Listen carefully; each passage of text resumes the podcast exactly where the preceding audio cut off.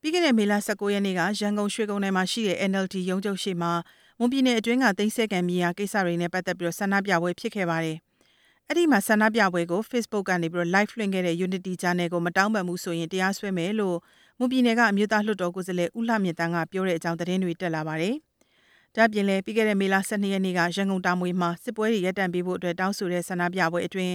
သတင်းသမားတွေချင်းချောက်ပြောဆိုခံရတာတွေနဲ့ပတ်သက်ပြီးတော့သတင်းနဲ့စာနယ်ဇင်းလွတ်လပ်ခွင့်အတွက်ပိုးပြီးတော့လည်းမေးခွန်းထုတ်လာနေကြပါတယ်။နောက်တစ်ခါ2018ခုနှစ်ဇန်နဝါရီလ9ရက်နေ့ကပသိမ်မှာလုပ်ခဲ့တဲ့ငင်းချမ်းရေးအလို့ယုံဆွေးနွေးပွဲအတွင်းမှာ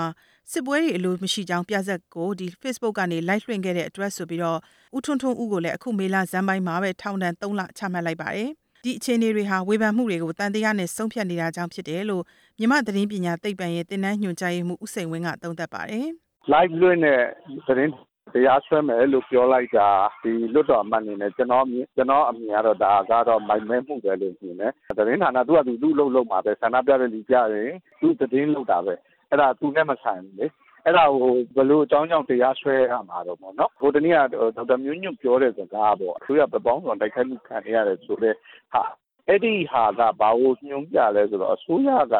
တန်တရားသိကြီးလွန်အားကြီးနေတာအာငါတို့တော့ အကုန်လုံးဝိုင်းတိုက်နေပြီဆိုတဲ့ဟာ အမှန်တော့ အဲ့ဒါလို့မဟုတ်ဘဲနဲ့ဒီဝေဖန်မှုတွေကိုသူကဘယ်လိုရှုမြင်လဲသူရဲ့သဘောထားဘယ်လိုရှုမြင်လဲဆိုတော့ negative သိဆန်လုံးအားကြီးရင်အဲ့ဒါက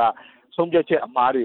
ကိုဟိုခေါ်ဆောင်သွားနိုင်တယ်လို့ရှင်တယ်အဲ့ကနေဘာဖြစ်လာလဲဆိုတော့မီဒီယာလွတ်လပ်ခွင့်ကိုထိပါလာတာဖြစ်တယ်မီဒီယာလွတ်လပ်ခွင့်ကိုထိပါလာလို့ရှိရင်နောက်ဆုံးနံပါတ်1မှာအစိုးရပဲဖြစ်တာအထူးသဖြင့်ကတော့အစိုးရနဲ့အတူအာဏာရှိတဲ့သူတွေဟာသတင်းမီဒီယာလုပ်ငန်းတွေကိုအာဏာသုံးပြီးတော့ချုပ်ကင်ဖို့မသင့်တော်ဘူးလို့မြင်တဲ့အကြောင်းသတင်းမီဒီယာကောင်စီရဲ့အဖွဲ့ဝင်ဦးမြင့်ကျော်ကလည်းထောက်ပြပါတယ်။ခု ကတော့စောစောပြောတဲ့စိတ်ထွာလွတ်တော်ကိုယ်စားလှယ်ပေါ့လေရန်ကုန် NLD ရုံးရှိမှာဖြစ်တဲ့ဟာတော့ဒါတော့လွတ်တော်ကိုယ်စားလှယ်တယောက်ကဒီ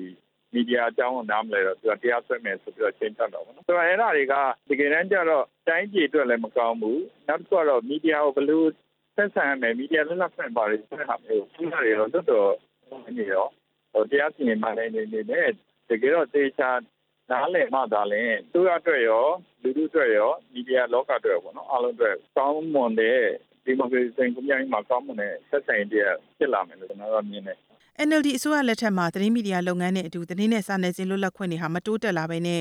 ချိန်ချောက်ခံလာနေရတယ်လို့မြန်မာစာနယ်ဇင်းတမဂိုင်ဥက္ကဋ္ဌဦးစောသက်ထွေးကလည်းသုံးသပ်ပါတယ်အခုလက်ရှိကတော့ကျွန်တော်တို့ဒီအစိုးရတစ်တန်နှစ်နှစ်ပြည့်သွားပြီပေါ့နှစ်နှစ်ပြည့်သွားတဲ့အချိန်မှာတော့မီဒီယာနဲ့ပတ်သက်ပြီးတော့ဝေဖန်ချက်တွေကတော့အများကြီးရှိနေတယ်နောက်တစ်ခုက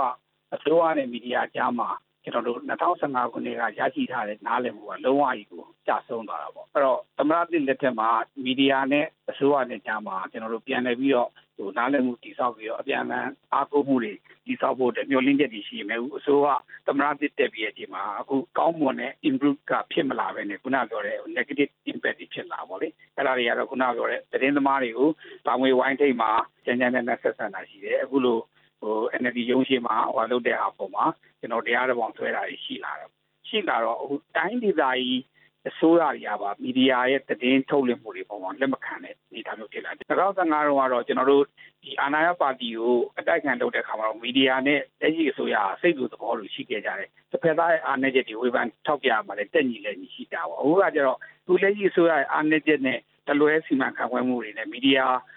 ပေါ်မှာခုနတင်းကျပ်တဲ့ဟာတွေကိုထောက်ပြတဲ့အခါမှာကျတော့လက်ရှိအစိုးရအနေနဲ့ဒီပေါ်မှာနားလေသဘောပေါ်လက်ခံတာမျိုးပုံပဲနဲ့မီဒီယာသမားတွေအပေါ်မှာမနစ်ထိုက်တဲ့အားမျိုးတွေတွေ့လာတယ်ဒါတွေအားလုံးခြုံကြည့်ရင်တော့ကျွန်တော်တို့ဒါအနာဂတ်ဒီမိုကရေစီနိုင်ငံတစ်ခုချစ်တဲ့ဖို့သွားသွားတဲ့နေရာမှာတော့တကယ်ကိုအနေရရှိတဲ့ အဟံတားကြီးဖြစ်လာတော့မယ်လို့ကျွန်တော်စိတ်ထဲမှာတွေးမိတယ်အခုဆိုရင် Reuters သတင်းသမားနှစ်ယောက်ရဲ့အမှုကိစ္စအများလက်မခံမင်းနဲ့ထောက်ပြနေတဲ့ဆက်သွယ်ရေးဥပဒေပုံမှန်66ခါကြီးလိုမျိုးတွေနဲ့လည်းသတင်းသမားတွေအရေးယူခံရတာတွေရှိနေပါတယ်။ဒါတွေဟာမြန်မာနိုင်ငံရဲ့သတင်းနဲ့စာနယ်ဇင်းလွတ်လပ်ခွင့်တွေအတွက်ချိန်ချောက်ခံရတယ်ဆိုပြီးတော့အများကသုံးသပ်နေပါတယ်။ဒါပြင်လည်းပြည်သူကရွေးချယ်တင်မြှောက်လိုက်တဲ့ NLD အစိုးရအနေနဲ့သတင်းနဲ့စာနယ်ဇင်းလွတ်လပ်ခွင့်တွေကိုအကာအကွယ်ပေးဖို့ပြက်ကွက်တယ်ဆိုတဲ့ထောက်ပြချက်တွေနဲ့အတူစိုးရိမ်မှုတွေလည်းရှိနေပါတယ်။